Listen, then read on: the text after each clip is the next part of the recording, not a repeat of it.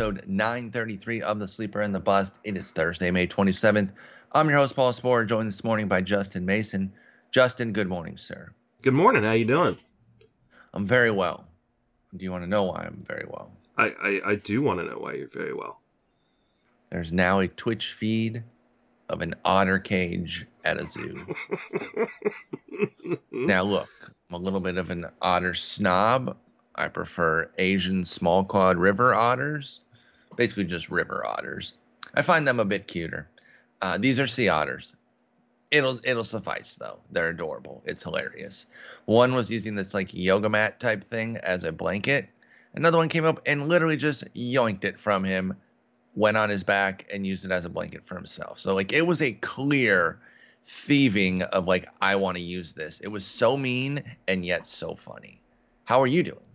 I'm doing well. I, I love morning baseball. Like Me too. You know, Me too. uh, for me to be able to like have breakfast and watch the Rockies face the Mets AAA team. It's almost like AAA versus AAA. Yeah. Although, as we were talking, the Rockies actually putting out a decent lineup here against Stroh, so it's really more their pitching is AAA, which will go well for the Mets lineup. Yeah, I'll be You know? interested to see how Marquez does in this one because someone Yes. in our Discord was like, "Well, do I start Marquez against the Mets?" I'm like, "I- if you can't start him Yes. on the road against the Mets, Cut him. yeah, there's no reason for him to be on your team. That Like, that's a, that's a slam dunk decision maker for you. That if you don't feel comfortable enough to do it here, he gots to go. Um, because you know he's coming off of a gem against Arizona and a pretty decent one against Cincinnati, both on the both at home. Excuse me. So he has 13 innings with four runs over his last two outings and 16 strikeouts. Still has the walks, got three in each of those for Marquez, uh, and then a gem at St. Louis before that. So we have three straight three straight good ones here for Marquez. You got to be developing some confidence. So hopefully they started him. Um, I mean, he hasn't done anything yet. He hasn't even pitched. he but I hasn't think- given up any runs though. That's that's that's a great point. That's a great point. But yeah, I think you got to go for him, um, or else you know that you need to go ahead and cut him. So we got tons of news and notes to go through, and then we're going to go through the starting pitchers that you're higher on. Some very unsurprising names, but then a few gems mixed in there as well that uh, we got to talk about. But let's start with these Mets and some news. This will shock you. Somebody returning from Tommy John struggled and now has to be shut down. Noah Syndergaard shut down six weeks uh, as he's working his way back, and it's it's almost as if players returning from Tommy John are a massive, massive risk. And uh, you know, this I'm I'm not trying to sound all flippant or like like I'm dunking on Thor or anything. It's just this is why I don't want the hassle of returning TJ players because I don't think the upside is that much and there's so much downside. So he's shut down for the next six weeks. I mean, automatic cut, right? Yeah, yeah. I don't. I don't think. I mean, chances are he may not even make it back until Yeah. August, September, if at all. Uh, We we barely thought he should have been drafted. So when you when you tack on six weeks to a nebulous timetable, that's that's an auto cut. So that's where we're at on that. I, I think we can move on quickly because it, it's it's just a straightforward thing. And then be careful with Severino and Sale. Same sort of stuff could happen. It's just it's just a big risk. And like I said, I just don't think that the payoff is usually there. The only way I end up going for a TJ returner in his in the year of his return is if they're a free agent pickup. If someone gives up, and then maybe I see like a decent spot start, but the inconsistency is just too much to deal with. So Thor down an extra six weeks. Be careful with Sale and Severino. Uh, let's talk Marcell Ozuna. He hurt his fingies. His fingies are broken. That's what it said in the injury report. That's the official thing. Mhm. My fin- my fingies are hurted. Uh, Yeah. No, he hurt his fingers. Big trouble there. Uh, going to cost him some time. Doesn't sound like a severe injury until you see that it's going to take him out for a Oh, while. did you see the slide in which he dislocated? oh no, I his- didn't. Yeah, no. This from from the jump, you knew this was That not was good. trouble. Yeah, I mean, he dislocated, I think, both his middle and ring finger. Um, yeah, he, he I don't want to see it. That- yeah, he was immediately sent to back to Atlanta to have further testing. He's gonna be down Six for weeks. yeah, down for a while. So, uh, which is a huge bummer, uh, especially because people drafted him super high uh, and got virtually nothing out of him, and now Yeah, he, he's hitting 213, 288, 356. The power was there. We had seven homers, so we had something to kind of latch on to of like, okay, he it should come back. is like lowest ISO since That's- 2015. yeah, it was still a power uh, decrease, but it wasn't a full scale power outage. So you, you know, you were hoping to just wait out the the the coming regression. 244 BABIP, uh, the the strikeout walk rates were in line. It didn't look like he was going to have just this colossal bad year um, if if time was there. Now you're going to miss at least six weeks. This is bad. I have to ask, even with somebody like Ozuna, is he, is he potentially on the cutting block as these injuries pile up? It's not hard to envision a number of teams where he's their fourth, fifth, sixth injury, and even leagues with IL spots are probably already filled with guys better than that. So, do you start to look as at Ozuna as a potential cut? I don't think I'm cutting him, um, but I, I can understand, especially in your shallower leagues, if you if you're wrecked by injuries, that that being the decision you have to make. But I, his upside's just too great. That's just Yeah, no, I, I understand that. I understand that. And, you know, we're still talking, even if we go ahead and just go full eight weeks, we're talking around the trade deadline then that he would return. He could still give you, you know, that that stretch run there of two plus months. Um, And, and, people look would, what he did in that. two months last year. I mean, hit 18 home runs, 338 batting average. You'd hate to give that to an opponent because he will That's be fair. like instantly picked up by somebody else. Well, yeah, because it, it's one of those situations kind of in reverse. You know how we say player needs to be rostered, but not necessarily by you. It's like player needs to be cut, and that doesn't mean that nobody else can get him. Like your team might facilitate that cut because you're in so much trouble with your injuries, but that doesn't mean that everyone's going to feel that way. And like you said, he'd probably get picked up. So I might be more inclined to try to trade where you can. What about NFBC? Are you still trying to bend over backwards to not cut him? I'm trying to. I mean, that's going to be a tougher situation. you you have got to have a better. Yelich and Ozuna, Ozuna. You know, wouldn't you have to cut one of them? Yelich, Just say those Yelich is three. back. Oh yeah, Yelich is back. That's right. That's right. You've got to Um, have a better cut. Try, I'm trying to make this hard for you. Who's who's a who's another big big injury that's down right I mean, now? Springer. Okay. So Springer, Ozuna, and Buxton. Your outfield. You thought it was gonna be so great. Now you missed three fifths of them, and so you just have those three injuries. Would you keep all three of them and just go with four reserves, or would you cut? I, I probably would. I think you have to try. Yeah. You have to try. And then you you just finagle it as long as you can. And you know, this goes back to something that we talk about a lot that you and I've been in, in the industry as as a whole, but I think you know, we we we bang the drum pretty hard for positional flexibility. And this is where it comes into play as well, is when you are running light because of your health, you want those Tommy Edmans and Max Muncy's on your team to maneuver around so that maybe you can try to pull off surviving with with three catastrophic injuries and only four four bench spots in an NFBC situation. So do your best to keep him. There's probably going to be some Marcell Ozuna cuts out there, and I don't necessarily blame those folks, but do your best because, like you said, you don't want to give away potentially double digit homers to somebody, which he can definitely do in a two month run to cap off the season. Um, all right, next up is oh Zach Plesac, still dumb. Um, that's what it says. I just read what I mean. I wrote it, so I Yeah. guess I'm reading my own writing, but I'm just reading what it says here. Uh, because what what what is this story we're supposed to believe now?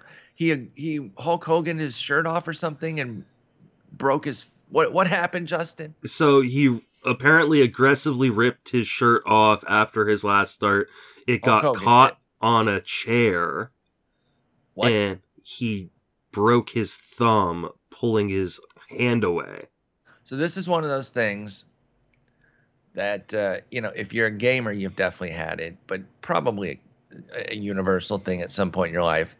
We overreact to something, and then either you break something like uh, you know, the the the ideal would be like a controller slam. Mhm. Someone gets pissed, slams their controller, just realizes they, Or your they literally slammed, or your TV, yeah. They just slammed $65 on the ground, or in case of a TV, a couple of hundred bucks that they broke, and you instantly snap out of whatever you were mad about and realize how aggressively stupid you are. In this case, he broke his own hand, uh, his own thumb, and realized Which is going to wow, cost him a lot more than sixty-five dollars. Exactly. My overreaction here has has cost me big time, and I say still dumb because last year, you know, he took a lot of flack for uh, after a big outing, you know, just flaunting COVID rules and costing him and Clevinger some time because uh, they went out, got in trouble. So you know, he he's not the the, the sharpest reactor when it comes to things like this, and I you know I, I call him dumb as somebody who who can relate at times to overreacting and then realizing that the overreaction has now just made things exponentially worse than what whatever you were reacting to was. And so now uh, you have to deal with the repercussions of that. So it's not going to require surgery. But what about Plesac now? Put him on our on our fictional struggling health team here. Does he become a cut?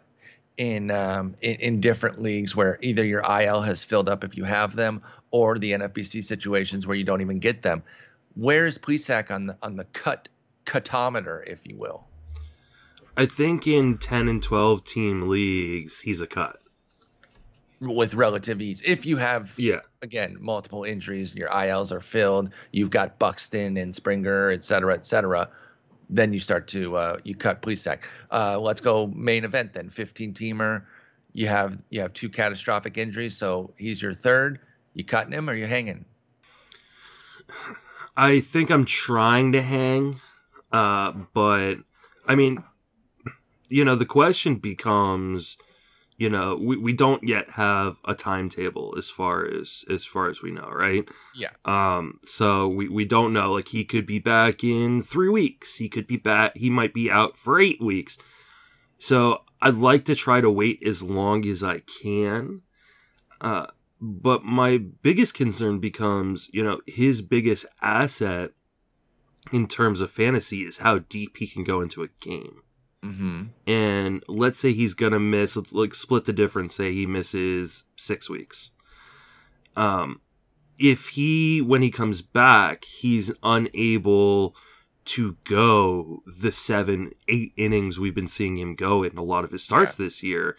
Like, how much value does he actually have? Yeah. What if Plesac's command is compromised by the finger to where he's like back enough to pitch? Or they just want to limit him. Uh, also, yeah, yeah. You're saying just flat out like caution by, Yeah. by Cleveland, and I'm mixing in potential residual. So either or both could be problematic. Mm-hmm. And Um, if that's and the case, then you're talking you about? Well, but then if I mean if it's the case if they are going to limit him, that was a sweet double play. Um, was. But uh, if they are going to limit him, like then you're talking about a guy for te- the next ten weeks that isn't going to be really valuable to your team. So in in that scenario, you're talking about a guy that isn't valuable until beginning of August. You've got to Mhm. cut someone like that. Yeah, yeah. Now, uh, and again, of course, it becomes you know who can you get off the wire is a big question too. Just looking at my uh, main event real quick, your boy is on the wire, Andrew Heaney. What? I know. I just I just saw that. I don't know why. Uh, You I would mean- cut Heaney for. I mean, this is a very unique circumstance. He's 98% rostered, so Yeah. I, I'm just bringing him up. You know, in a specific situation. Um, so you would obviously do that, right? Yeah, I mean, I would be super aggressive. We're going to talk about Heaney here in a minute. Yeah, we're gonna we're gonna get into Heaney. What about some guys who are more likely to be available real quick, like a um, Tyler Anderson for Pittsburgh, who you know had been pitching well and his ERA is, is moved up, but he still has a 123 WHIP to go with the 473 ERA. Uh, would Tyler Anderson strike your fancy? I think so. Would either Keller, Brad, or Mitch? draw Uh, some interest? Mitch would. Okay, okay. And then uh, last one, uh, Justus Sheffield or Justin Dunn, the two Seattle youngsters. Would either of them draw any uh, appeal? Uh, Dunn is at a 340 ERA, 126 whip. Sheffield's at a 5 ERA, 153 whip. Um, and and Dunn also 88%. Man, some guys got cut in my league that uh, needed. It's that, like they really want you to win the overall. Yeah, they're throwing some they're throwing some uh, bones out there. Um, would, would either Seattle guy appeal to you? Um, Dunn is interesting. I mean, Sheffield's interesting too. The underlying stuff on Dunn can be very, very scary. Uh, because I mean, he is, you know. Oh my he, God, it's so close his strikeout and walk rate. Yeah, I mean, he's got a 15% walk rate, and it has not come back to bite him yet. So I mean, you look at like the indicators, and they're all a run and a half over his 340 ERA. But he is striking people out. Uh, the few times I have watched him pitch this year, I've actually been somewhat impressed by his stuff. Mm-hmm. I don't know that I would do that though. Yeah, I, I don't know, especially with him. Yeah, he's the better of the two by by results right now, but there may be some comeuppance coming with that walk rate. So I hear you there. I'm going to bring up one other guy just because I I don't understand it. And you know, we didn't do the watch party yesterday because I got a little busy, and uh, our our game got uh, finagled around. But frankly, I wish I would have because Carlos Martinez got taken out for John Gant, and I want to watch John Gant because he threw another scoreless outing, and he doesn't make an ounce of sense. So it would have been fun to break him down, and it's actually encouraged me. I'm going to write about him um, either today or tomorrow for the site because he has a 204 ERA, Justin, with a near one to one strikeout to walk. He has 32 strikeouts, 28 walks in his 39 and two thirds, a 156 ERA. So his ERA and WHIP are close. 156 WHIP, disgusting. Uh, would you cut? Would you cut Plesac for Gant? Mm, I think I would that's I mean like he's so I don't understand how he's having so much success. Um, it was last year he had some success too out of the bullpen, but there was skills behind it. This year he's like, I don't want to strike anybody out. I want to walk everybody, and I'd still like to have a, a 204 ERA. Can you can you facilitate that? And the devil said, Sure. Let me just get that tasty little soul that you have and that's what it, that's what happened, right? It had to have been a selling of his soul because this doesn't make any sense. Yeah, the 157 whip on a 181 ERA. How? Uh, I mean, he's getting a ton of ground balls, um, and he's Five inducing a fair amount of weak contact. But there's very little in this profile that makes a ton of sense. Correct. Uh, I really, I mean, he's like he's being the opposite of aggressive. He, he's his his first pitch strike rate is fifty five percent. Wow! So he's getting behind early, mm-hmm. saying, "You know what?" He's just Fine not afraid. Me. He's like, "Listen, I'd rather walk you than let you." I mean, he's taking that to the extreme. You know, yeah. we talk about guys like that that have purposeful walks. I think Trevor Rogers, if you really want to see that in action, where um, he's absolutely not afraid to walk somebody there's purpose behind that. But then Rogers comes back and strikes out the next two guys. Gant walks the next guy as well to load the bases and then gets like a weak grounder to somehow get out of it with a quadruple play. And he gets to carry over that fourth out to the next. That's all I, I, I haven't seen it. This is the only way i can figure that it's working though is that he's pulling off like uh, double plays with two outs and the and the second out gets to carry over. Something like that right? It has to be because this makes no sense. He he is allowed one home run this year, allowed zero home runs last year.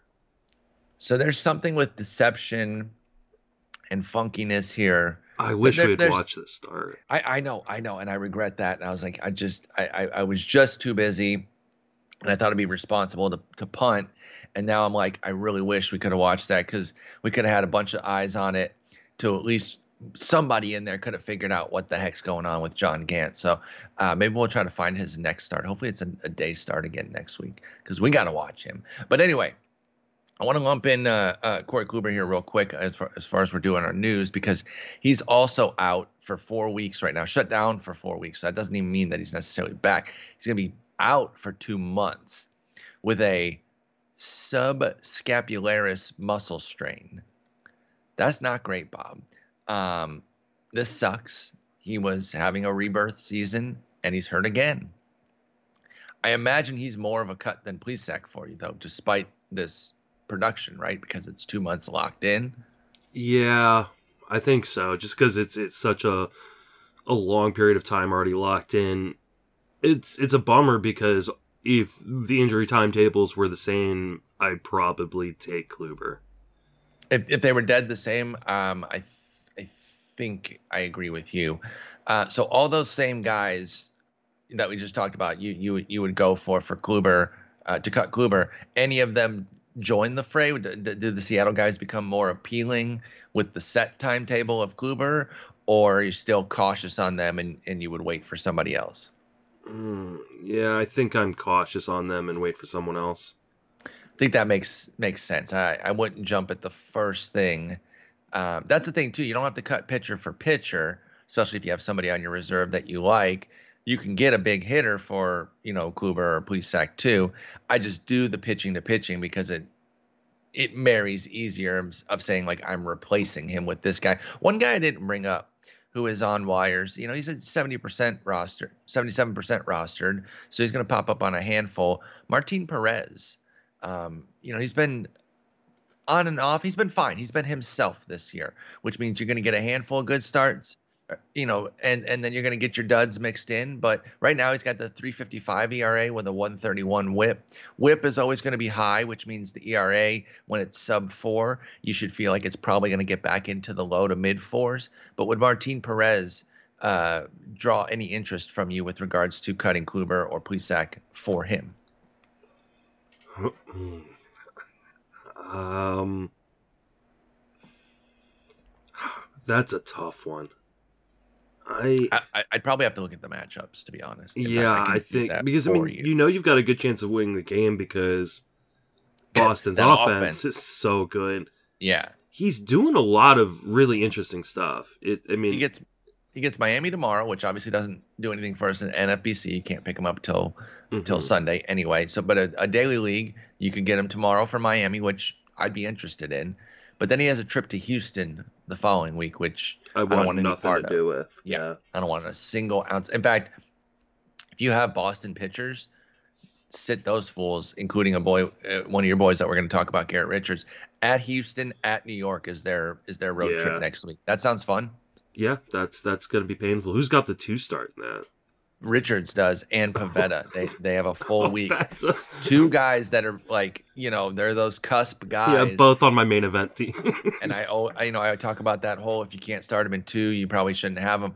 This would be one of those exceptions though, where I don't think I would start either, but I'm not cutting them either. That, and that's you know that's why I try to be clear that it's not a definitive hundred percent rule.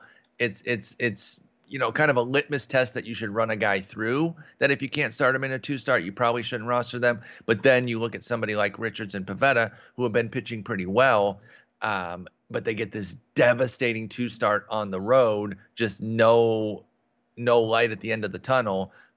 I bench them and I don't I don't cut either. Are you gonna? I mean, can you afford to bench both guys in your main? That's what I'm trying to just. I'm actually. I just brought up like the schedule for my team next week, and I'm like, I don't know that I can. Gonna... I th- I think I'm gonna roll out Pivetta. Um. Oh, I don't have Richards in that one, but it would either be.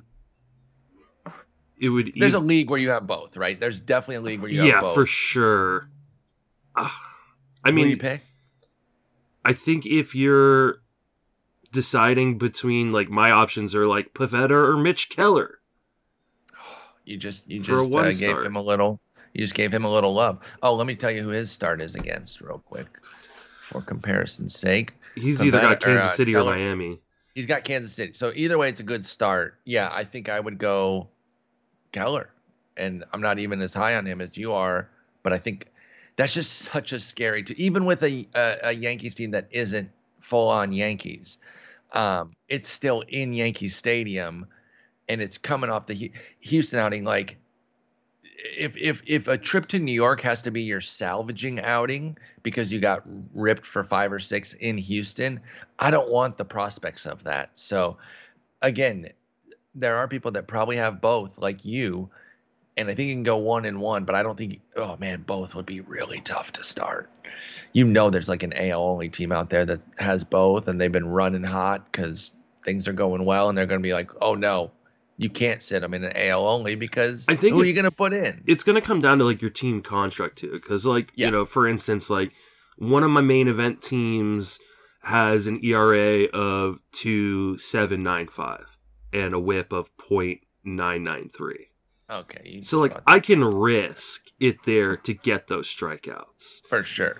My other one, you know, it's a little bit different where like I still got a pretty good ERA and whip, but like everybody has a good like a 353 ERA in my other main is like middle of the pack. Wow.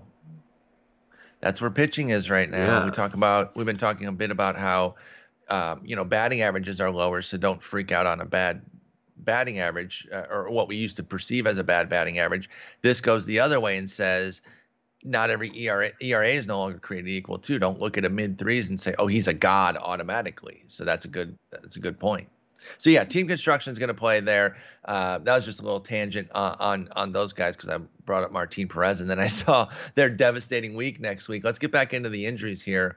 Uh, Trent Grisham is going to go down for a little bit. It doesn't look like it's going to be too long. That's what they're saying at least. But we're starting to develop a little bit of a history here with uh, with Grisham and his health. This is a left foot contusion. Um, should you know th- th- they're optimistic, but his foot didn't progress as quickly as hoped, so he's going to be out and uh, going to be on the IL for a little bit. How do you feel about Grisham uh, overall here? That's the main reason I want to bring him up because the injuries starting to pile up a bit. Yeah. Yeah, it's uh it's a bit concerning, uh, for sure, especially because it just seems to be these little nagging things that uh continue to just reoccur. Um I mean, when he's in the lineup, he's really, really good. So That's the thing, and it hasn't touched his production. He's still an absolute G with six homers, seven steals, 301 average, 898 OPS. So you're obviously like, there's nothing actionable here. It's more of like a status check on on Grisham than anything else. Yeah, I mean, um, for those of you who uh, love to hear me talk about me and my wife, uh, she's got Grisham, she has Machado, she has uh, Matt Duffy just went on the IL as well. Luke Voit just went on the IL. I, I I'm going to win by a battle of attrition here. You're you're you're bragging again My team's even more injured than her. because I remember the the utter hubris that you had coming out of the draft, and then it quickly turned at the beginning of the season of like, oh, I am gonna get dominated by her, and now you're back to you're gonna win by attrition. That that sucks, man, because I know both y'all are just getting pummeled by injuries, and that's that's not the that's not the fun way to win at all. Um, but yeah, Grisham going down for a little bit. Hopefully, it is a shorter term thing. The thing of it is, he's just so good that uh, you still have to have him as a very highly rated outfielder. Um, have you finished your your outfield rankings yet? I have not. It's my last ranking to do. S- same, and I'm I'm I'm be tackling those today after this pod. In fact, and uh, I, I'm still going to have Grisham remarkably high. I don't know exactly where yet. To give an idea, I had him 35th coming into the season. He's actually going to move up on on that. Um, some of it will be the attrition, but I think he's going to be top 30. He's so good. Like even with the health, I mean, how can I? Yeah, I I, had him twentieth coming into the season. Um, he is definitely going to be dropping for me. How much though? Because there's going to be a lot of attrition just above him. I mean, you got uh, But there's going to be a lot of IL, you got breakouts going above him. you're not putting Adolis Garcia above him or anything though. You got No, Robert Ozuna. They're Nick getting Solak. smoked. Our boy, our boy. Our Sol- boy. you're putting Solak above him. I think I might. I think you get Solak in his range, uh, but I think Grisham has proven it a bit more, especially with the Yeah, speed. but Solak's on the field. Yeah, That's, yeah. I mean, how concerned are you about this this foot? it's not the foot necessarily. Um, it's more a matter of Everything. yeah, it's the combination of all these injuries that continue to reoccur. You know, we talk about it with pitchers, right? Oh, a guy has a, a tricep issue. Well, but that's now going to affect, you know, this or that, you know?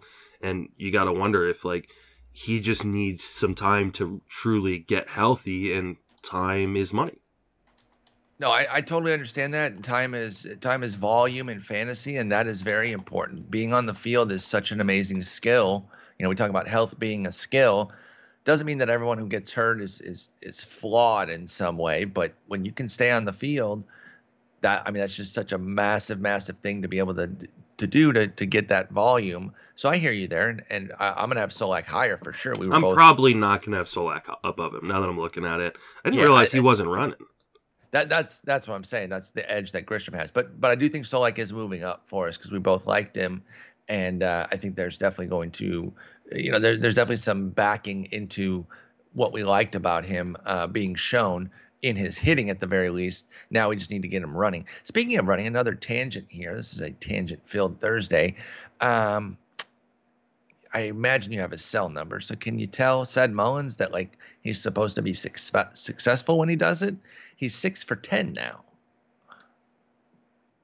That's right. I'm being I'm being picky on one of the biggest breakouts of the year with his six homers, his 297 average, both of which were completely unexpected because he's only six for ten on the bases. That's right. That's right. I'm complaining. Yeah, yeah. I mean, I feel like he's gonna show up in his uh, trench coat and take care of this for me. Omar style. Oh man. Oh, if I start hearing Farmer in the Dell, I'm out, dude. I'm I'm I'm hustling. I, I got to get out of there. We, we gotta have got... him on the pod and ask him if he can whistle. Oh my god, we should have him on the pod just because he's so good at baseball. Oh, he's amazing. Um, all right, moving on. Wilson uh, Ramones is what I put on the sheet, but Wilson Ramos is back to the IL, and man, what started as such a promising season. I remember being so bummed too because he was one of my primary targets. It was it was the Wilsons, uh, Wilson Ramos and Willson Contreras, and Omar Narvaez were like my big primary catching targets, and I wasn't able to get uh, Wilson Ramos or Narvaez at NFB at the NFBC main, and I was bummed because you know it's the main event, it's my primary team, I want that. So I was like, you know what, I'll go with a recommendation that my, one of my trusted best friends has had, and I'll roster Buster Posey. So I gotta say, if I, I do somehow well. Win the main event, I think I think I owe you a little shred of it because it was based on your reco and and your uh, your your bet of a rebirth that I said, you know what, I'll go for Posey here, and I went I went young and old. I went Posey and Kirk, and obviously Kirk got hurt, but he was he was doing his thing before he got hurt. But anyway, Ramos now um, after that very fast start with the six homers, has fallen on hard times both at the dish and now off the field because he can't stay healthy. He's hit the injured list and he's down to a 630 OPS. I think Ramos, one of the fastest starters of the season, is now a cut at catcher. You can't hold a third catcher that nope. has a sub 650 OPS, right? No, you got to drop him. I mean, that's easy drop. Yeah, he he was on one of my main event teams. Uh, I was really stoked at his start, and yeah, now he's gonna be dropped here uh, the next fat pickup. So I'll have to go and see who's available on the waiver wire. But it'll be nobody good. I promise you that already. But let me ask you if his replacement has any interest to you, Eric Haase, a 28 year old uh, journeyman who's off to a little bit of a little bit of a fast start. I doubt there's a whole lot to it. 263, 282, 474. That second number being his OBP and being 282 is pretty ugly. But he does have a 109 OPS plus. Again, I think it's just a fast start more than anything else.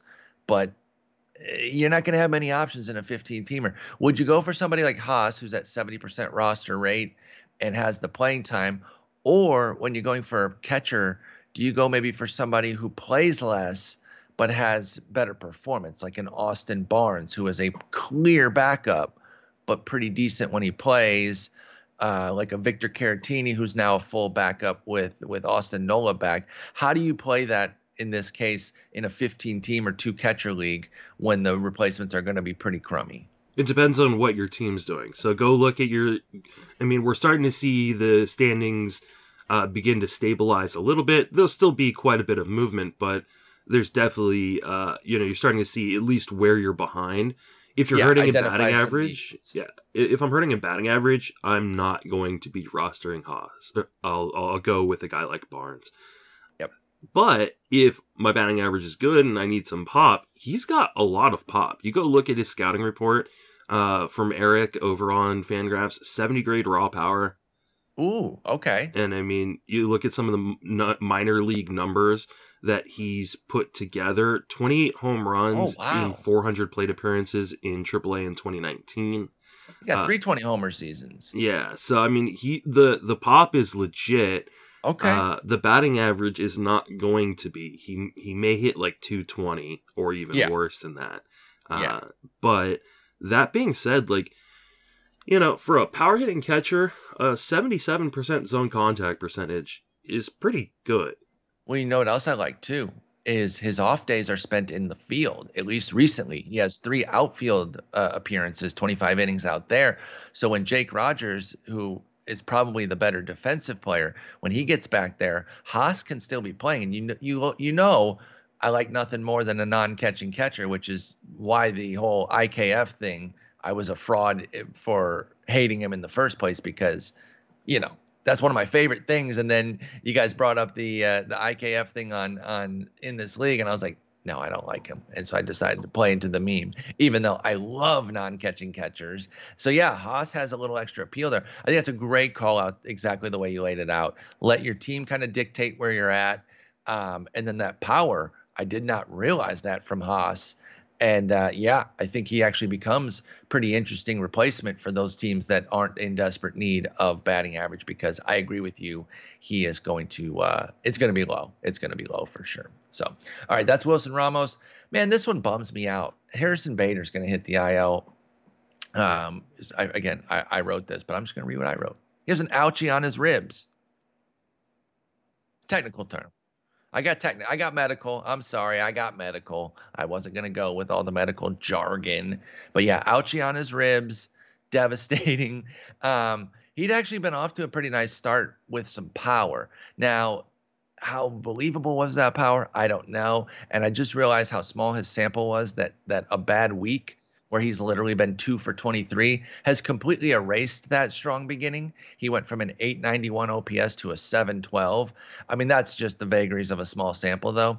Um, but yeah, he had had four homers and three steals in his first 22 games, actually, in his first. Uh, 17 games, but then you know he tacked on the the the the dud games here. Bader's a cut pretty easily, I think, uh, in most formats right now because his numbers aren't very good. But when he comes back, do you have any interest in this little power surge, or was it just that a little, a little, a little blip? Uh, I don't necessarily think it's a little blip. Um, but I do think that he, I mean, he's not a power bat. Like he's not a guy who's gonna like crush the ball. And if you look, yeah, but like, I'll, I'll take double digits, right? Yeah, I mean, I think he could be a 15 15 guy in a full season. Okay. Uh, uh, and that's, I mean, because the Cardinals are so beat up in the outfield right now, uh, he's going to play once he's back. And I don't well, think. his defense is extraordinary, too. Now, Mike Shildt, hopeful that he won't be out much longer than yeah. the 10 days. That doesn't necessarily mean anything. We're, you know, I'm hopeful that uh, you know Byron Buxton comes back tomorrow. Doesn't mean he's going. Yeah, that's that's not happening. Did you hear that Byron Buxton is having a problem in his uh, recovery because he is unable to decelerate. What? Yeah. That that is that is what is holding up his rehab right now.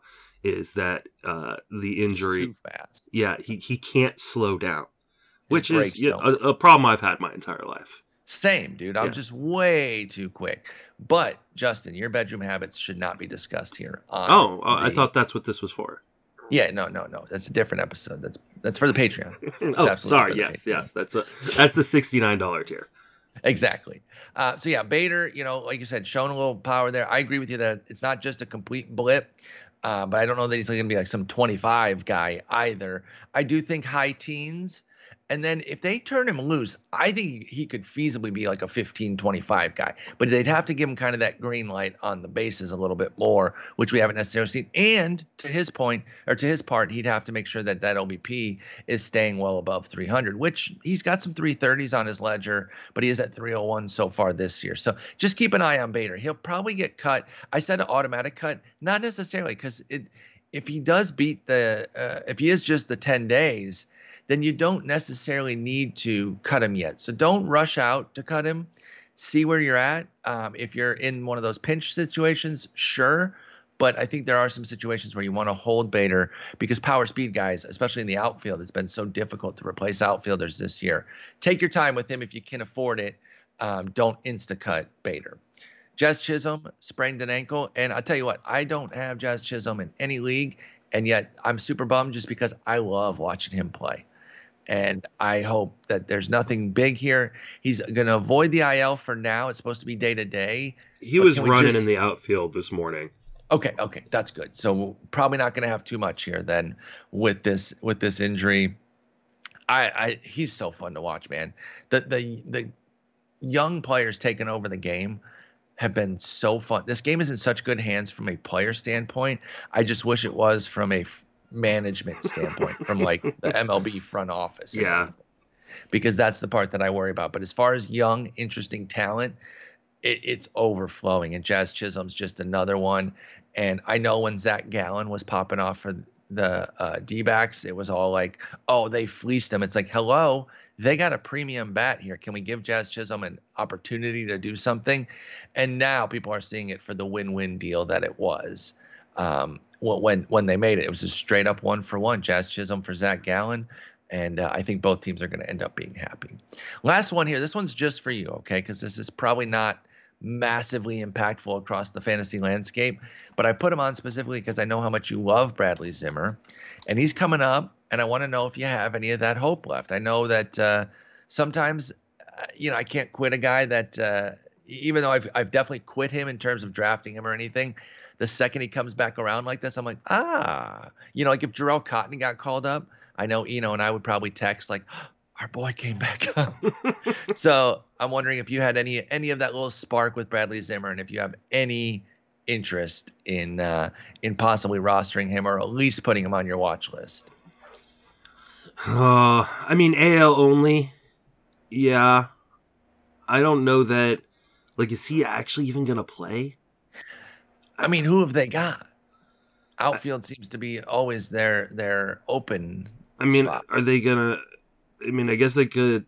Move. Harold Ramirez is starting in, in the outfield right now. I, I actually but Ramirez like has Ramirez, been good, yeah, and I, I like him legitimately. I absolutely. And Naylor's do. been good too. I mean, they could move Naylor back to first, um, or I mean, they could DH Zimmer because they they don't have Franmil, or or, or DH oh, someone. Yeah, that's right. They could DH that's Naylor right. and and, yeah. and put Zimmer out in the outfield, improve their outfield defense.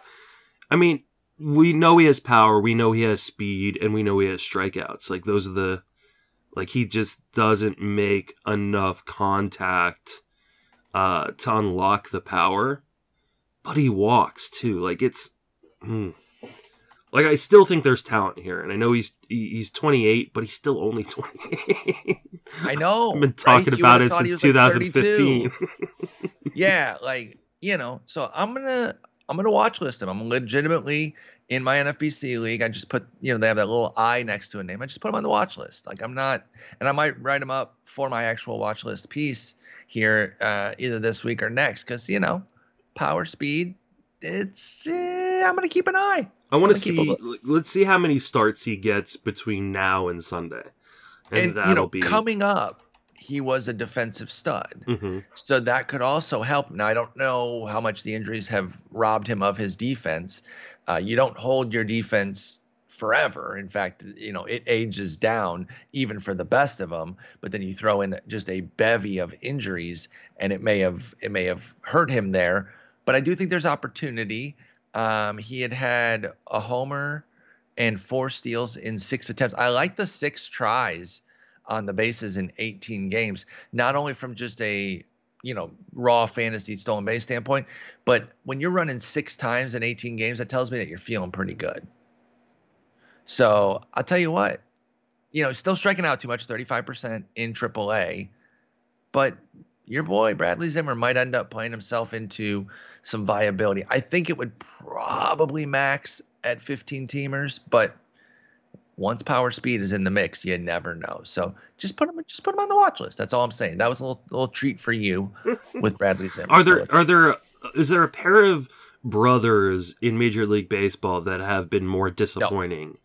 Than no. well, Kyle and Bradley Zimmer. More, can we say more unlucky? Disappointing puts it on them a little more than I think it should because it's really been it their been, health. Yeah, it, it, has been their health, but and they've been devastatingly unlucky. Kyle Zimmer, if you guys don't know, is indeed Brad's brother, and uh, you know has dealt with just as many, if not more, health issues. In fact, uh, Kyle's go back to his college days uh, whereas I'm not sure if Bradley was necessarily hurt so much. Uh, I believe they both went to San Did Francisco. Jose Peraza just take just, German Marquez deep? Just went yard. Yep. In New York. Yep. Yep. I mean, it I wasn't mean, an awful pitch, but it was. It was pretty bad. It was. It was pretty hittable there. He dropped the bat head on it, yeah. as the uh, as the phrase goes. It was definitely one where you just get the bat out there in time, and it can do a lot of. Uh, he, he supplied a lot of it. Uh, Marquez did by putting it in that zone. It's, just, so it's Jose got, Peraza. No, I know. I'm with you. But by the way, it's perfect that he did that. He of all people did that because Jose Peraza might be creeping on the fantasy radar because again, power speed. He's not a huge power guy, but he can mix in a few homers with his speed and that alone can draw some interest. Now, I'm not saying go pick up Jose Peraza because he hasn't hit well Already since. Did. No, no, dang it. You did in your 10 teamer, My first waiver priority. Yep. I cut Buxton, dude. I yep. couldn't hang on any longer. Uh, yeah, we're many years removed from that one good year from Peraza where he had 14 homers and 23 steals with a 288 average. But again, when you can do both, it can bring you into the fantasy mix quickly. He has but the most talk- consistent walk rate ever. He has had four straight seasons of a 4.2% walk rate he he, he finds out every time he walks. He's, okay, he's the Chris at? Davis of not walking. the uh, the first base coach tells him, "Okay, that's you're at 3.8 percent. Okay, I got to draw one more walk in my next six plate appearances, and I'll perfectly be at 4.2, and then I'm not walking ever again until 80 plate appearances from now. Yeah, he doesn't like walking much. Um, all right, that's gonna wrap it up on the news. Now back into the pitching rankings, where you're the higher guy and we're not we didn't even put him at the top just for like a meme. This is literally, of course, who you're higher on by the most points. It is indeed Cal Gibson. Now you mentioned that you'd have to change that. The discrepancy, the 36 point discrepancy that we have right now, will shrink because he got hurt, and uh, so you're going to lower him a bit. But he's been 26th on the Razzball Player Rater. The injury does undercut a lot of this discussion right now but uh, I'll let you I'll let you go off on on Kyle Gibson and how well he's been pitching prior to the groin strain, and what you expect when he comes back from said groin strain. So go ahead, yeah, talk I to mean, us about your guy. He's been super super impressive, uh, and I mean getting a ton of ground balls, uh, but uh, you know, and the strikeouts aren't aren't anything to you know write home about about, but he's sacrificing a little bit of that strikeout upside to make sure the ball stays on the ground, doesn't leave the park. I think it helps a lot that he is one pitching with this deadened ball, but also pitching at home in Texas. Uh, and I mean, those numbers that, you know, we're seeing are even better if you take out that first start of the year. Because he remember, oh, yeah, that's he right. got he got destroyed by the Orioles on opening day. How many people cut him there? Tons, a lot right? of people like a, a, ton. If he can't handle Baltimore, I don't want this freaking Justin dude made me take this loser mm-hmm. gets beat by Baltimore. I'm cutting him. What's his ERA if you lop that start off? 1.5. Oh no, dude. Yeah. Tweet us if you cut him because listen. I cut him. I cut him in a league. I wouldn't blame you. Oh, it was KC. It wasn't Baltimore. Oh, sorry, sorry. Diff. Yeah, yeah. Same diff. Same diff. Like you, you, you're you're cutting him after that. You're thinking this guy was a late round pick. He's a bum.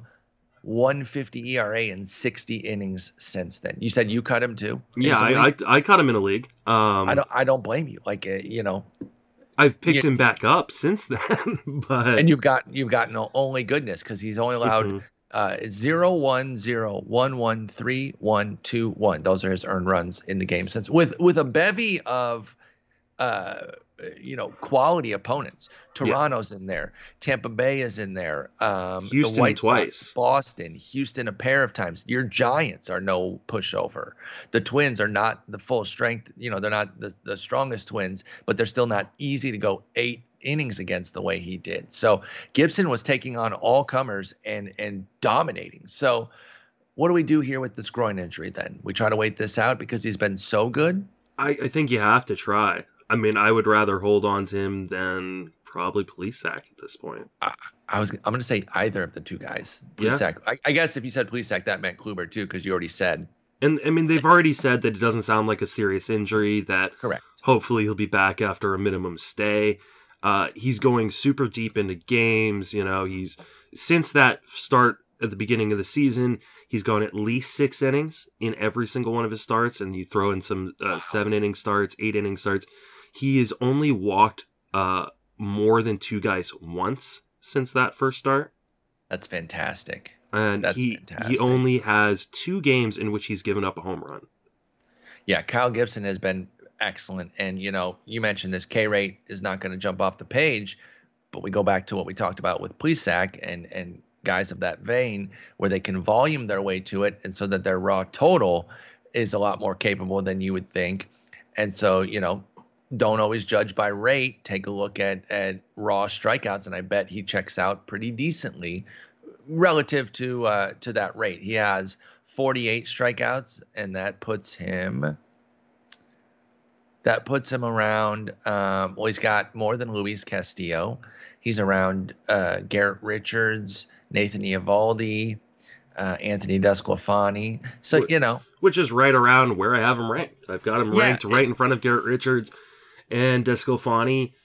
He he probably should move down, but it's only going to be a few spots. So like I've got I'm, him at 59. I'm actually going to move him up. Even with the injury, uh, it's not going to be that bad. And I think uh, what do I have? 95 or 85? Uh, where where where where? Kyle, come here. Oh yeah, 95. 95 is too low. Even with the injury, I'm going to uh, I'm going to bump him here. So I think I think uh 70. I think 70 works. I'm actually just going to leave him at 59. I frankly, I don't blame you because, like I said, all the reports say that this injury is not going to be too bad. So ride it out. That's your boy. I, I don't blame you. And if if we get you know another week or two in and it's looking like it's worse or there's been a setback, you can adjust there. Or if he's not but, the same when he comes back, like I mean, this oh, yeah, also that the beauty yep. of a guy like Kyle Gibson is, you know, if things start to turn for the worse, you go, all right, well, Thanks for all the work you did for I the needed. team. Go yep. back to landscaping. Yeah, exactly. And that's the thing. Don't push it too far to where you wind up right back at square one and you end up with a five ERA from him because you you ate four bad starts. Like uh, Nick Pollack calls it the Vargas rule because uh, of that year that Jason Vargas had like the entire first half where he was just excellent to where you have to give it – you don't cut it at the first. I think they call it a Vargas rule plus if you don't cut him after the first bad start. But if he has two duds, I think you move on from Kyle Gibson when he comes back. So you know you don't don't hold forever and just be like I'm gonna go down with the ship and wait till he has a six ERA and then whatever. No, make sure you, you you're hanging on, uh, but be smart about it. So yeah, hold on here, see what happens. Kyle Gibson when he comes back. I wonder if he's going to cut my grass though, because it's been raining a lot here. No, he, he closed up shop. Remember? I know, but can he come out of retirement for one? Because Char is like buried in the grass right now. Well, it really is too tall for. Maybe German Marquez could pick up a side business. you know what? He'd, he'd be good at that. Um, but yeah, it's been raining so much. I haven't had time to cut it. And Char out there will look at me like, hey, you ever going to cut this, idiot? Uh, I'm not very tall. I don't appreciate this. And uh, I say, you know what? I'm too busy playing MLB the show. Uh, Matthew Boyd is next. I consider myself a, a, bit of a Boyd boy, but maybe not enough. I got him 67. You got him 44. He's 61st on the player rater. So um, I'm curious why you got him so high. Because he's doing all the things he needs to do to stay successful. What I'm really curious about, um, because that's too vague of a question, is do you see the strikeouts coming back? Because that would make your uh, your ranking a lot more palatable because, um, you know, he's been pitching well like this already, but still hasn't, you know, his still has only been 61st. But that's because the ratios have been excellent. The strikeout rate hasn't quite been there. Do you foresee him working these strikeouts back as he kind of figures everything out? Because I think he's traded the strikeouts for the homers, which I like because the ERA has been good. Can he get the strikeouts back in without getting the homers, or do you think it's a, a, a pure trade off here? He started to do that the last few outings, so I mean it's it's not like a huge jump or anything, but uh, he's got he's been over a strikeout an inning over his last three starts. Uh, now the the results on those starts haven't been quite as good. He's walked a few uh, too but only guys, one homer. but only one homer, and that's the big thing. So like, I think he will start to incorporate uh, or start to get a, a few more strikeouts. Uh, you know, he still gets a lot of swings outside of the zone. I just I love the fact that he's not giving up home runs, and I think that is in part due to the ball. Like I, I think he, Yes, I think he's one of the big beneficiaries of the ball. I mean, we're talking about a guy who, uh, what last year gave up 15 home runs, and he's only given up two so far this year, and we're talking about almost the exact same amount of innings. Yeah, no, he's he's been fan- Boyd's been fantastic, and there's a clear change when you watch him. Um, if you ever watched him before this year compared to this year, you can definitely see it. And frankly, you know, I don't need all the strikeouts back if this performance is going to stick. Not only from a fantasy standpoint, but just as a Tigers fan, because uh, I've been enjoying watching him pitch, and you know they put out a, a pretty decent guy there on on most days, and kind of is surprising that they were so bad there for a while. It was their hitting that was just decimating them because they got Boyd, Mize, uh, Turnbull that you can kind of rely on. Urena's been fine for like a four or five type, and then Skubal's starting to turn it around. So you know if Skubal turns it all the way around, they got they got a capable major leaguer each of the five days in their rotation. And uh, if the offense can do anything, then they're you know a non-awful team, and they start to start to put some things together. I I don't really want them to like surge and you know be in the middle of the pack of the league. I still want one more good pick for the Tigers. But when they were you know I don't know six and 30 or whatever the hell they started. It wasn't that, but you know, they were so bad. And I felt like I could get out there and get five strikeouts against them. That was not fun. I was like, okay, I, I didn't have expectations for this team, but I thought better than nine and 24, which they legitimately actually were. Uh, they have turned it around since. They're now 18 and 30, uh, but they're in another four game losing streak. So anyway, Boyd, I'm with you for the most part here. I'm a, I'm a little bit lower than you, but I also I don't feel like we have a a fundamental difference in how we view them. You're just more gung ho on uh, him getting his strikeouts back and and really really liking him. But I think 66 is a fair ranking uh, where I have him too. So we like Matthew Boyd here. We are we are indeed Boyd boys. Ryan Yarbrough, you got him at 47. Doesn't matter where I have him. You have him in top 50. I need to talk about that because I just don't know that he can be a top 50 guy. Um, he has been 109th so far this year. So talk to me.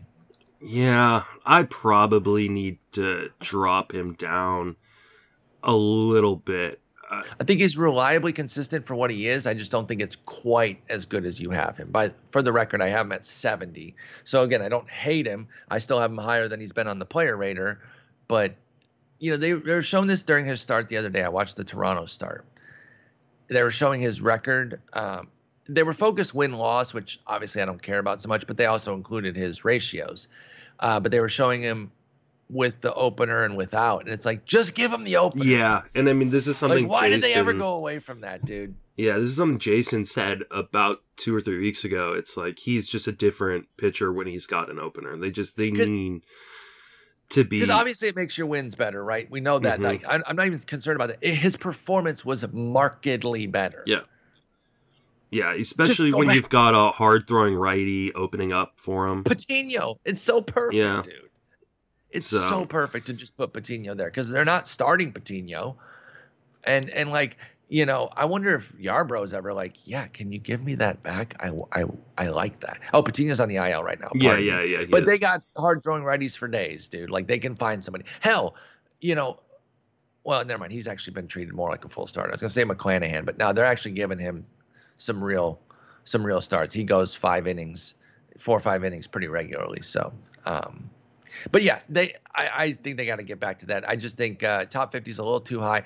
My seventy might be a little too high, given that um, Yeah, his ERA is twenty seven right now, and he doesn't strike enough guys out. I mean, his ever. ER. He, if you look over the last month, he has been better. That being said, he's given up three home runs in each of his last two starts, which is Oof, super. those, but still. but he hasn't been walking guys. He's got four walks over his last four starts.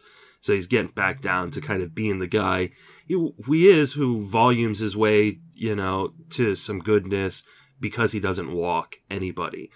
Uh, that being said, yeah, this is this ranks too high. I'm I'm looking at it right now and I'm I'm gonna drop him down into uh, the 60s. Okay, then we're gonna be in pretty much in lockstep at that point. I got him seven. Yeah, I'm, I'm I'm dropping him to sixty four. had I had to say it. I'm a child. I can't help it. Um, all right, yeah. So I think I think uh, I think we found some found some common ground there with Yarbrough. Please, please, just give him his opener back. He wants it. We want it. Not just from fantasy standpoint, but uh, you know, get him those dubs so he gets paid in arbitration too. That's probably why they're doing. No, you know what? You were collecting too many wins, and we know arbitration is It may actually be the reason. Yeah, they're like, you know, we can't have you with a freaking 11 and 2 record because then you can use that against us because arbitration is so dumb. Um, but yeah, we'll, we'll see how it goes with Yarbrough. Very useful pitcher for sure. Just uh, make sure your Ks are in order because if you have a couple other low K guys, he becomes difficult to roster with them because then you're just really falling behind. All right, Garrett Richards time. I know we kind of got to him a little bit there when we were talking about the the two start coming up, but you have him 80 or you have him 60, I'm him 80. So we have a 20 point split, but we've been Garrett Richards fans since like his high school days. Uh, we, we've been obsessed with him for a while. So you know I'm not out on him. We just happen to have a split here because you're a bit more aggressive uh, with your ranking. But where, where do we stand right now with, with Garrett Richards in what he's doing? Because I don't even think 60 is like egregious, but we do have a 20 point split. It might just be glob. It is. uh, I a- think. a I think glob it's. there. I think it is lobby. Uh, I mean, Okay, so let's talk about him more as how we feel about him as opposed to our our ranking split then. So what what are you seeing here? Because the whip is still high. Can he get that down? It has been the walks that's driving it up right now mostly. yeah, I think the whip might be what it is. Um, yeah, I mean, the the he, his command has been a little shaky over the last. His control and command have been a little shaky over the last two starts, uh, and that's kind of helped drive it up a little bit.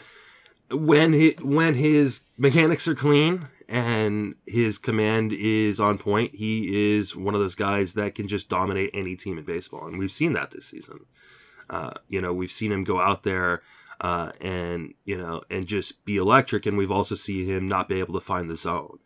Uh, and so it's, I, I think the sum total of things, as long as he stays healthy, will be kind of right where it is, which you know is a 3.83 ERA, uh, just kind of south of a strikeout an inning, uh, and like a 130 something whip.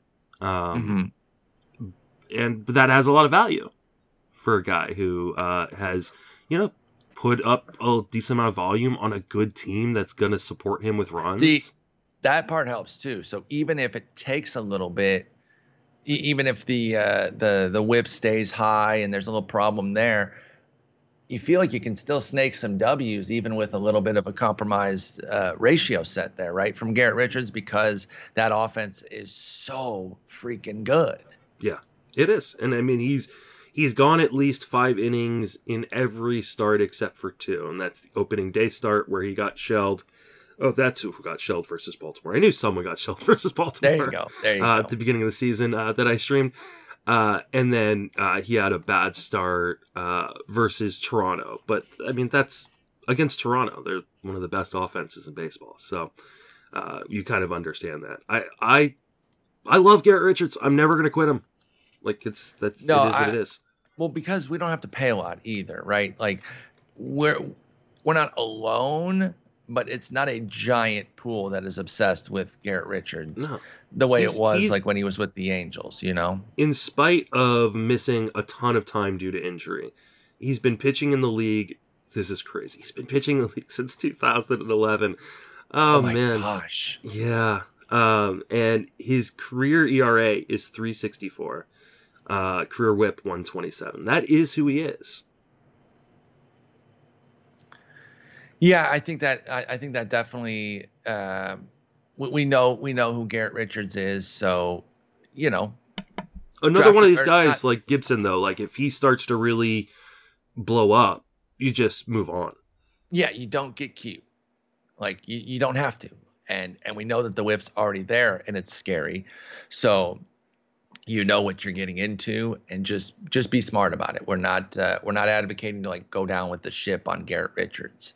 Um, but you know, he's been useful right now and y- your rotation not everyone can be excellent, right? We know that for sure, but guys can do different things. Look at Richards as like um, a little bit of a volume guy, which is weird to say because he's uh, gets hurt so often. But now that he's pitching, they're trusting him, and a wins guy. And I know it's hard to rely on guys for wins, but he's got four already, which is pretty decent. And uh, you know he's going to be in the mix with that with that Boston team because they're very good.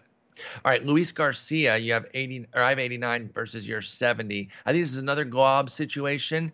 And my only concern, um, uh, well, not only, I guess, you know, there's some skills concern, but I, I love what he's doing skills wise. I'm I'm really interested. In fact, I'll point out that he is 31st on the player rater. So we're both saying like we're we're both not buying just purely into his results. I'm nervous about him having a spot when Odorizzi and Framber are back, and the latter is back tomorrow. Framber Valdez will debut uh, for the season on Friday. Odorizzi is supposed to debut on Saturday. In fact, that's confirmed. So they're coming back Friday, Saturday. What happens to Garcia then? Oh wait, They they already sent they're sending down Christian or they're putting Christian Javier in the bullpen, no, no, they don't have to. McCullers just got hurt, but they already said they are.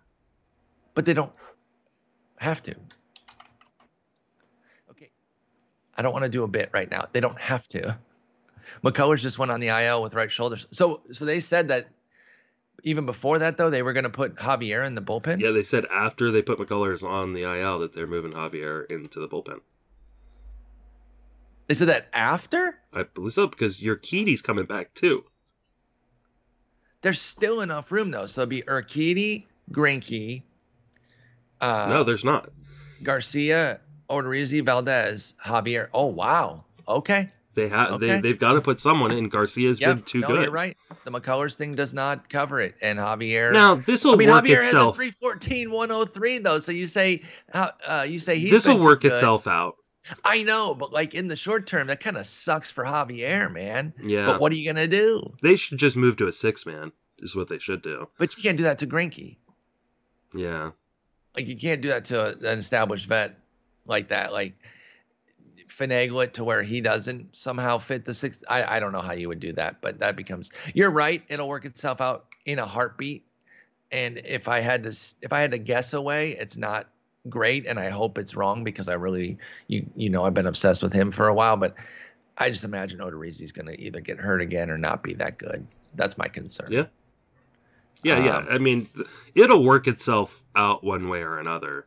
Uh, Usually via another injury. Exactly. I mean, they've got three guys returning from injury at the same time. One of them that will not continue to be healthy. It's a nice piece to put in your bullpen, man. Javier, 48 and two thirds with a 314 103 whip. Uh, he's been better than Garcia. This but they're going Astros team is going to be super dangerous. Dude, the, I thought they were super slept on. I wish I could have gotten like a futures bet in Yeah. because I thought that they weren't getting any any attention. The only thing that they're really missing is I still don't love their bullpen, but you can fix that in season. well, they just added the- to it. Well, yeah, exactly. They just put a premium piece in there too. They still need a lefty though. That, that's the thing. He's a righty going in there. The only lefty they have is somebody named Brooks Raley and Kent Emanuel. And, And that- just got hurt. Oh well, there you go. He was the only one who was doing well. Raley has a 6.52 ERA. So Mhm. anyway, back to Garcia. Since he's staying in, then I think maybe both of us need to move him up. Yeah, I, was I was I was interested to have this conversation because, uh, I mean, he was my streaming pick last night. Uh, You've on fire streaming, by the way. Yeah, yeah. I mean, and like he uh, he gave up an unearned run because he committed a, uh, uh, an error I've never understood how that works, by the way. That seems so fishy that you can create your own errors to, and they don't cost you runs, but whatever. It could have we'll been disastrous for him because he committed. So it was just like a slow roller to his left hand side, and it went right under his glove. Um, and uh, and then he ended up loading the bases, and only oh, one no. run scored. Um, you know, so I mean, he could it could have been disastrous, but then he came back, had his composure, looked great the rest of the outing. He's getting strikeouts. He's uh, you know, not putting two men on too many men on base. Uh, you know, induces a fair amount of soft and medium contact. Like he has been really, really good. Uh, I mean, the biggest concern I think with him coming into the season was what is his command going to be like? Is is he going to walk too many guys? Uh, mm-hmm. And I think he's answered that. I think he's you know shown like he he'll walk a few guys here and there, but sometimes it's uh you know it's purposeful. He's trying not to give in. Uh, and he's getting a ton of strikeouts. Yeah, I think I'm too low on him, which means you are definitely too low on him. Yeah, because I'm I'm 18, I'm 19 spots lower, and I I will tell you, my ranking was fully based on the fact that I thought he was toast in the rotation because guys were going to start to come back. So knowing that that is inherently wrong at this point, I'm moving him way up. I think I'm going to move him to 55. I'm gonna mm, I'm gonna swap him and Plesac. I'm gonna move Plesac down to 70. I'm gonna move him up to 50. There you go. I like it. So we're we're both in on Garcia. That's my only concern all year has been can he stay in, and that this is a big endorsement that he's in over Javier um, when when they have six men at the ready. And of course, it'll only be further complicated by McCullers when he comes back, assuming something does not happen in the interim, which you and I believe that it almost certainly will. So uh, that's Luis Garcia. Next up is Chris Paddack. Now, this one I don't think is going to be globby.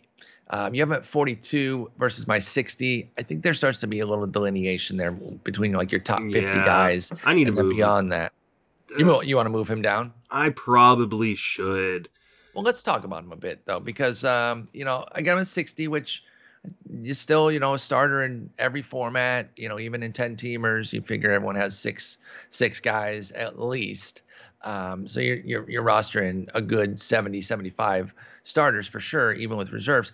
Um, he's been pitching better, but they were really limiting his innings. Six inning outing yesterday was his first time hitting six innings. No, no, he hit six innings the outing before. Oh wait, he's had two straight on, six inning on. outings. BREF is not updated because I all I did was look at his most recent start and it has six innings. But that's the May 21st outing. They do not have yesterday's games in. Whoa, it's already 12:30. Something must have happened. Okay, yeah. So back to back six inning outings. Um, is Paddack starting to come around? Yes and no. Um, he is pitching more to contact. Uh, he's, he's changed a little bit of the uh, the sequencing, and and that is helping helping him not give up so much hard contact. Can you have sequencing when you only have two pitches? I'm sorry. well, no, I mean he. I'm pretty sure he's been throwing the curve yeah. more. No, I know. I just I wanted to take a jab. I'm just I'm rude. I'm rude. How many pitches do I have? Zero. Okay, so who am I to talk? No, um, I, I, um, mean I saw you in your backyard. You know. Thank you. I, that was fun. I, you know what? I've been hurt since then. I hurt myself. but I, I no no joke. The manager let you go myself. too deep into that out. W- way too deep, yeah. dude. I was like, "Are you a college coach? Because you're not you're not pulling me out." I kept looking over to the dugout, and uh, no, I looked back in the bullpen. Nobody was warming up. Charlotte was not warming up. It was bad.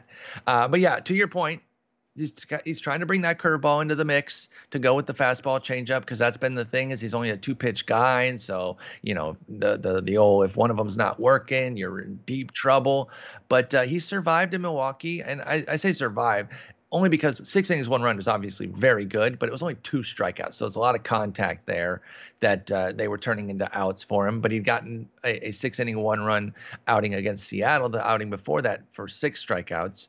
Um, but prior to that, he hadn't gone six with mixed results. So I, I'm just, I kind of keep Paddack in this 55 to 75 range. And I'm going to need to see like legitimate development of a third pitch, bef- or, just the two pitches popping off the way they did his rookie year before I'm going to move him. But like I said, to your point, 11, 8, 14, 10, and 15% usage on the curve through his last five games. That's a legit pitch at that point. Mhm. If you're using it around, you know, that's that, what we've that's been- over 10%. And that's what we've been waiting for with Paddack. He needed to develop a third pitch.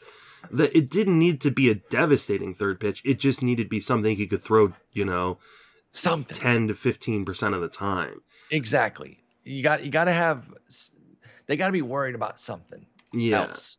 And that's the problem that they haven't been thus far is they're just like, well, okay, it's going to be fastball or, or, I moved him down to fifty one. Okay. Um and We're nine th- spots apart now. That's yeah. I think that's the right spot. You know, because I don't want to overreact to the last few outings either, because Mhm. again, they were against Milwaukee and the Mariners, and Milwaukee has not been uh, an offense you're super afraid of, and Seattle has been no hit more times than like anyone ever. They've been no hit like seven times just this year. Yeah, this week, It's been they had a lot of double headers. They were all no hitters, and they decided to count them. They didn't. They no, no, they count didn't the- count. That's why they're not showing up in the stat sheet. yeah, Wayne, Wainwright's like, or uh, Bumgarner's like, you better not count those ones if you're not going to count mine. Um, but yeah, that I agree with you. Let's not freak out over the two six inning outings against mediocre teams. But at least he's starting to go six using that curve. I think we're more in lockstep here now that you moved him down a little bit. Let's move on to our next guy, and that will be Dylan Bundy. Now, we've got even a bigger split because I moved him down further. You at 36. I'm nervous and I moved him down. Where did I move him down to? It's it's quite a bit now. Um, I moved him down to 58, so just five more spots from where I had him. And you know, I was in on Dylan Bundy last year. Really liked what he was doing. Stayed bought in this year. And for a while, it was like, okay, the ERA just doesn't match the underlying skills, and we'll have some regression. Well, that was before he started allowing homers again Yeah, uh, two in each of his last two outings. He got pummeled by the Dodgers, which you can forgive, but then he tacked on two more beatings after that, and all of a sudden against the Red Sox too. and, so. and Oakland, you know, yeah, the the quality teams. But we've gone from a four ERA with good underlying numbers to a 650 ERA with slightly less quality numbers. Mhm. Yeah, I yeah probably need to drop him. And this is weird. It's it's weird for me to try to defend Dylan Bundy because I've been the anti Dylan Bundy guy. That's what I'm saying. We, we've changed course here. Yeah. Um. Yeah, I need to drop him. He definitely shouldn't be 36. He should he should drop down into that 50ish range. I'm I'm gonna put him. Question is, do I put him in front of Paddack or behind Paddack now? Ooh, yeah, I got I got him actually just in front, like three spots in front of Paddack here. So I, I Yeah, I think I'm gonna put him right in front. So now he becomes. oh no, I have him right. I have 58, 59 actually, Bundy, Paddack in that order, with Lamet right after them, another guy who is frustrating as heck. Lamet. Yeah, who you have at 64 right right by them as well. Yeah, I just, I just don't trust Lamet's health. Like that's No, no, that's the biggest issue with him. Not to make it a combo about him, but yeah, I just I don't trust the health at all. Um, Yeah, so Well- I, I move. I move. Uh, or I moved. Uh, I moved Dylan Bundy right in front of Paddack. Uh, I mean, I wonder if there's something going on with him health wise, because that's always the the issue with Bundy. exactly. I'm gonna check out what his game log velocities have been, and see.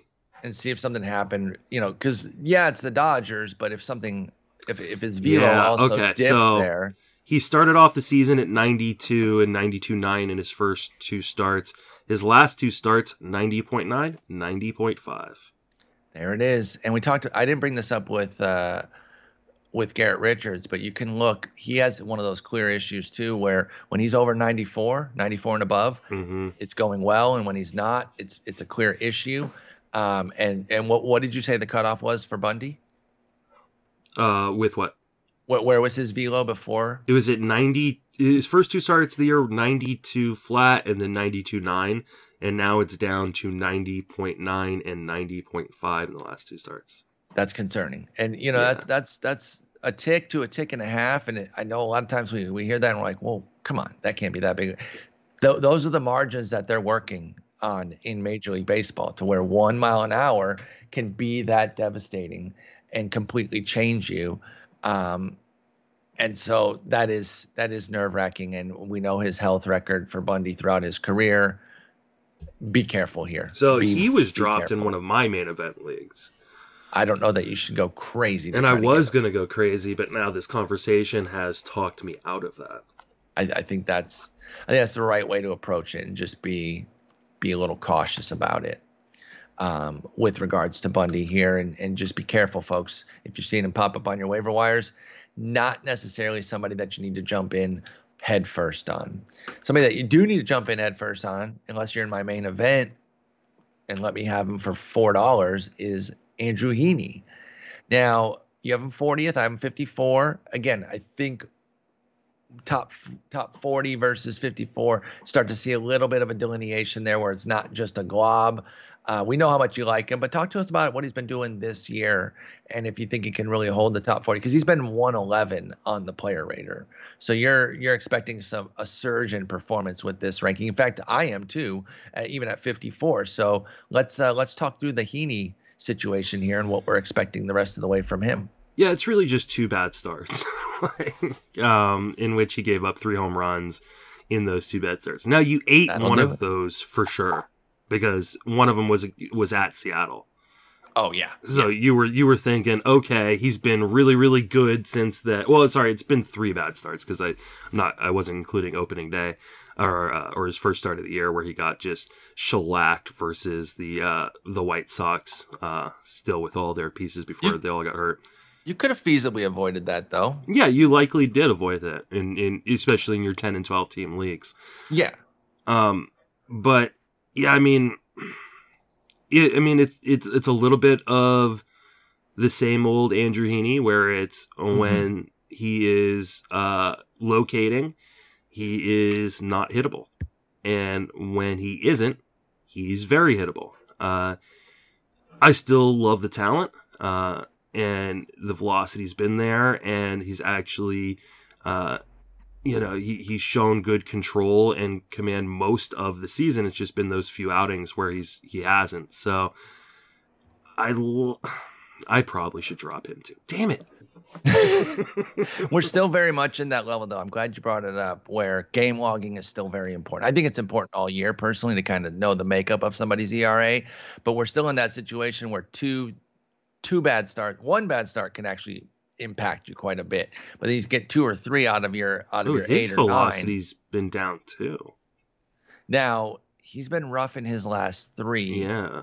Where where did the velocity cutoff happen? Because the, start before that on May 6th was brilliant against the Rays. Well, that that's the weird part. It's like he was 91-7 in in in that start, and then the next start where he got lit, uh, 92-8. Okay. Um, and then he's back down to 91 5, 91 6. So, I mean, there's been a lot of variance. He started the year at 93. and that's when he got pummeled. Maybe I don't know. Maybe, he needs to tone it down a little bit. Yeah, maybe he's overthrowing. I, I don't know. Maybe it's it's it's as simple as that. But I understand. You know, obviously a bit of a meme how much you love him. He's definitely one of your guys. But you know, you're still looking at the the um, the strikeout rate uh, being here at. Hang on, I'm going to do the percentage because I'm on Baseball Reference. Twenty nine percent and and that's fantastic. And then the walk rate is is certainly not bad at eight percent. And you look at those those core skills, it's hard not to like him, but it is the home runs always with Heaney, and that's my concern. Is that those aren't going now? He does have two three homer outings, including that one against Seattle that you talked about, that you definitely ate. Um, I think I need to lower him too, even at 54, just because it's it's I don't see any way that he's just going to stop giving up homers unless he goes full Matthew Boyd on us and and just um, you know finds a way to cut into them. But then it would probably come at the cost of some strikeouts, which I think I would take that trade off though for a little bit of his strikeout rate hmm to cut the home runs. I would That too. could that could be nice. So, this this is this is a tale of someone who is not willing to give in. correct. He's he, he he's trying to just end the inning as opposed to taking giving guy the free base and going after the next guy. And maybe you're like, hey, hey, don't don't throw a crappy pitch here. Throw mm-hmm. throw your pitch. If he swings at it, great. If not, get him back the next batter. Yeah, I, you know, I put him easier said than done though. I put him down to forty seven. Okay. Um, which feels more right. I went even lower than that. I'm not gonna lie. I know you're gonna be upset with my ranking. Are you ready? Are you emotionally prepared for where I ranked him? I can't even find him. That's what. Oh. 77. Oh God. How dare you? I'm sorry. These home runs are a problem. 1.8. Last year's 1.2 was like a, an, an aggressive improvement for him. Um, yeah, I'm just like, I don't think you can put him in your top 50. I'm just gonna be blunt with you. Okay. He has never had a sub four. I think I can, well, and I think I did. Not never. He had one in 2015, so super recent. Um, I mean, you can, and you did, but but should you is the question. Yeah. Um, and I think the answer to that is no. I noticed, by the way, uh, that you still ranked Zach Gallen. Um, yeah, I got to take him out. I would say, just as a quick detour, where are you at on him? Like, are you cutting him in any leagues yet? I mean, I know we're trying I'm to trying out not there's to. No, yeah, because there's no info. But what what is the push point there where you're like, frick, I need to just cut him? I think if you've got other injuries that are either with guys that you feel more comfortable are going to be back sooner. Um, I mean, he's playing catch right now, so that's okay. a sign that things are starting to progress a little bit. But you know, it could, you know, and uh, let's see, uh, update yesterday nearing flat ground tossing. So he definitely needs to drop and I, have actually been looking this entire episode on like okay where does he need to drop to? He probably needs to drop towards the where i put zach Plesac and yeah i didn't i didn't i didn't even rank him because i just there's so much uncertainty. I, I, put him on my list now with without a rank because I I, I got to park some of these guys here that are going to eventually get ranked when they're healthy, um, like you have because you didn't you didn't put a number next to everyone, but you still have names listed, and I like that. So I'm gonna I'm gonna add some names there. But um, you know, you don't especially with Gallen in particular, it's difficult because remember when he got hurt, there was a big panic and his price plummeted, which you actually took advantage of. And then he comes back and dominates. And I think people are going to be afraid that that's going to happen to them if they cut him. So I think that his his season trajectory is making Gallen more difficult to cut because no one wants to be the the doof that cut him, mm-hmm. and then somebody else picks and then, up. Yeah, a, and then next month he gets picked up. But I mean, we got to think that he's likely not going to pitch until close to the All Star break. And if I'm thinking, and if that's the case, why wouldn't they just let him wait until after the All Star break? I mean, the Diamondbacks are atrocious. They're so bad. And so why would they they're not going to rush this. Like they shouldn't rush this. I mean, in spite of what they did with Carson Kelly. Uh, yeah, I mean, I'm still shook on that, but again, we we also don't have info to enough. We hear fracture, we automatically assume it's devastating. Like you could be, you could have an injury of a fracture on your body right now that like hurts you, but does not Im- impair you in any way. Like I assume most things on me it. is fractured. Yeah, yeah, but uh, you know, I'm just saying like there there are times you know we we read we read an injury and we assume it's much worse than it is. I don't know, but I I am still worried about that Carson Kelly thing. But yeah, with Zach Gallen. Again, it's kind of a familiar refrain where you're desperately trying not to cut him, but I think you're going to get into a situation pretty soon where it's just going to be too difficult not to not to move on. So, can we talk just real quick about always the NL West? Yes. It has the three best teams in baseball and two of the worst.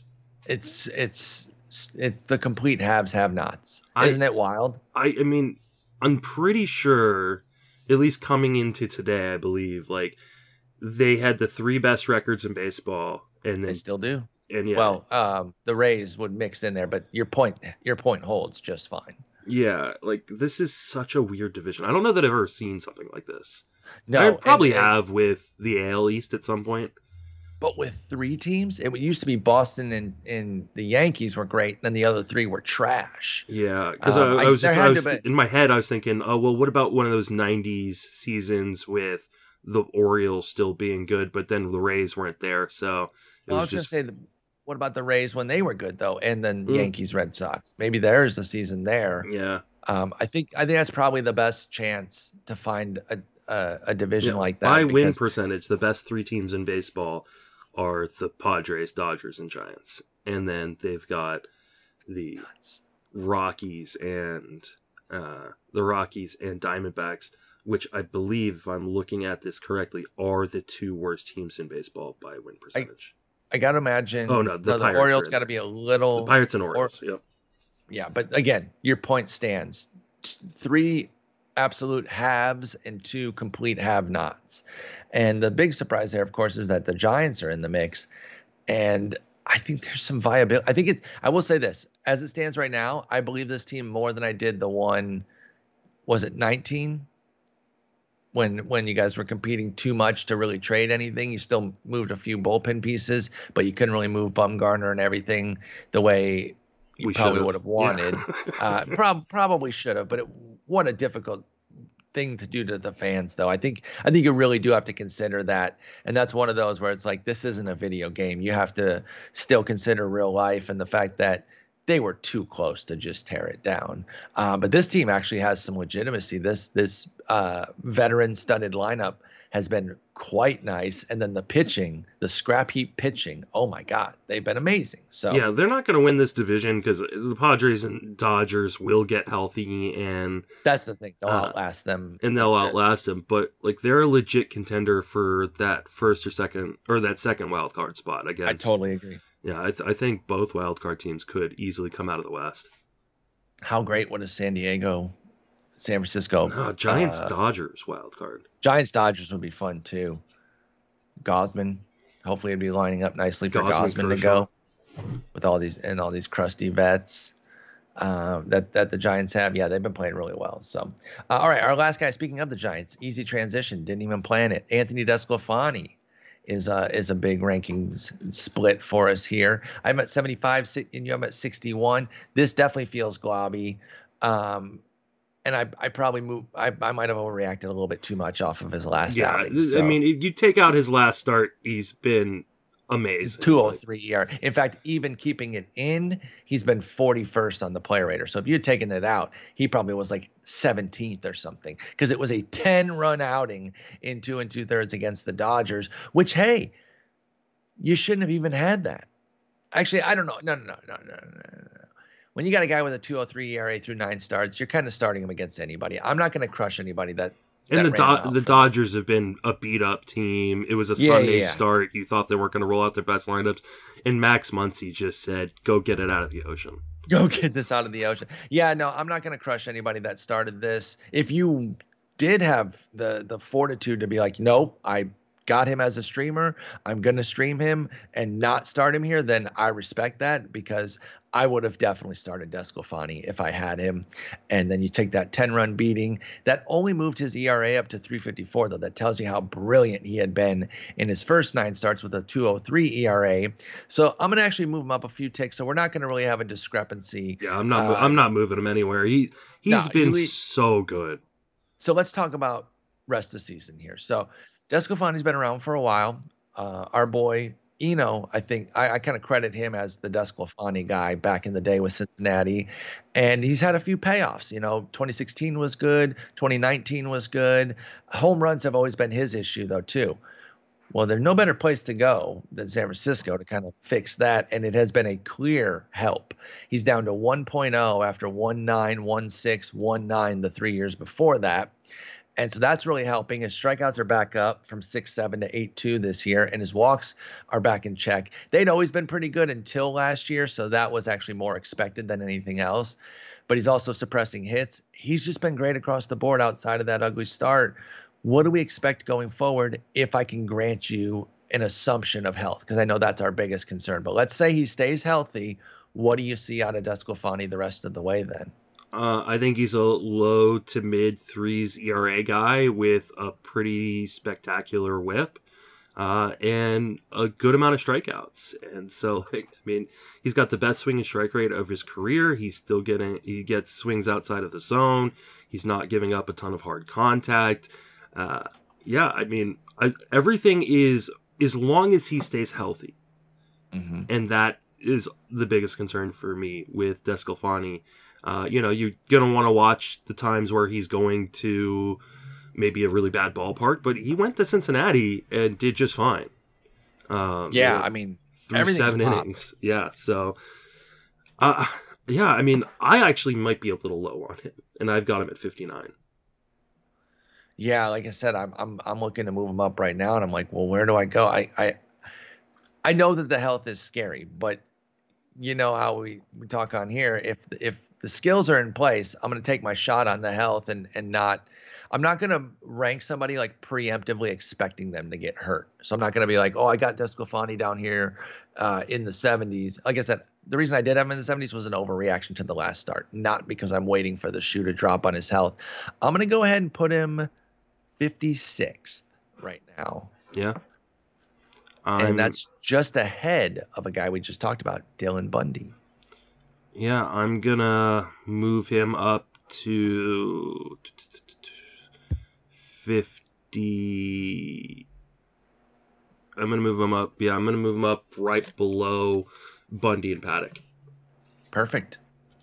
So we are we So are giving an endorsement for to. Desclafani. Yeah, If anyone uber panicked over that last start and cut him in like your tens get or 12s, go get him because I am not freaking out over that start. That's just getting that's just an awful day against a great team, and you wear it and you move on. Um, and we're gonna move on. We're gonna go ahead and end the episode here. Friday episode coming up though. I will be talking to Rotogut Vlad Sedler um, later today and posting it tomorrow. And then you have do you have a Sunday episode on tap? We don't because of the holiday. Oh yeah, that's right. That's right. So, with- with the So holiday- enjoy your time off. Um, nothing on Monday. We will be dark. Uh, that's as much of a note to the listeners as it is to you. Do not worry about a roto write up on Monday, and enjoy your time off. Sweet. Take it easy. Have a, have a great weekend.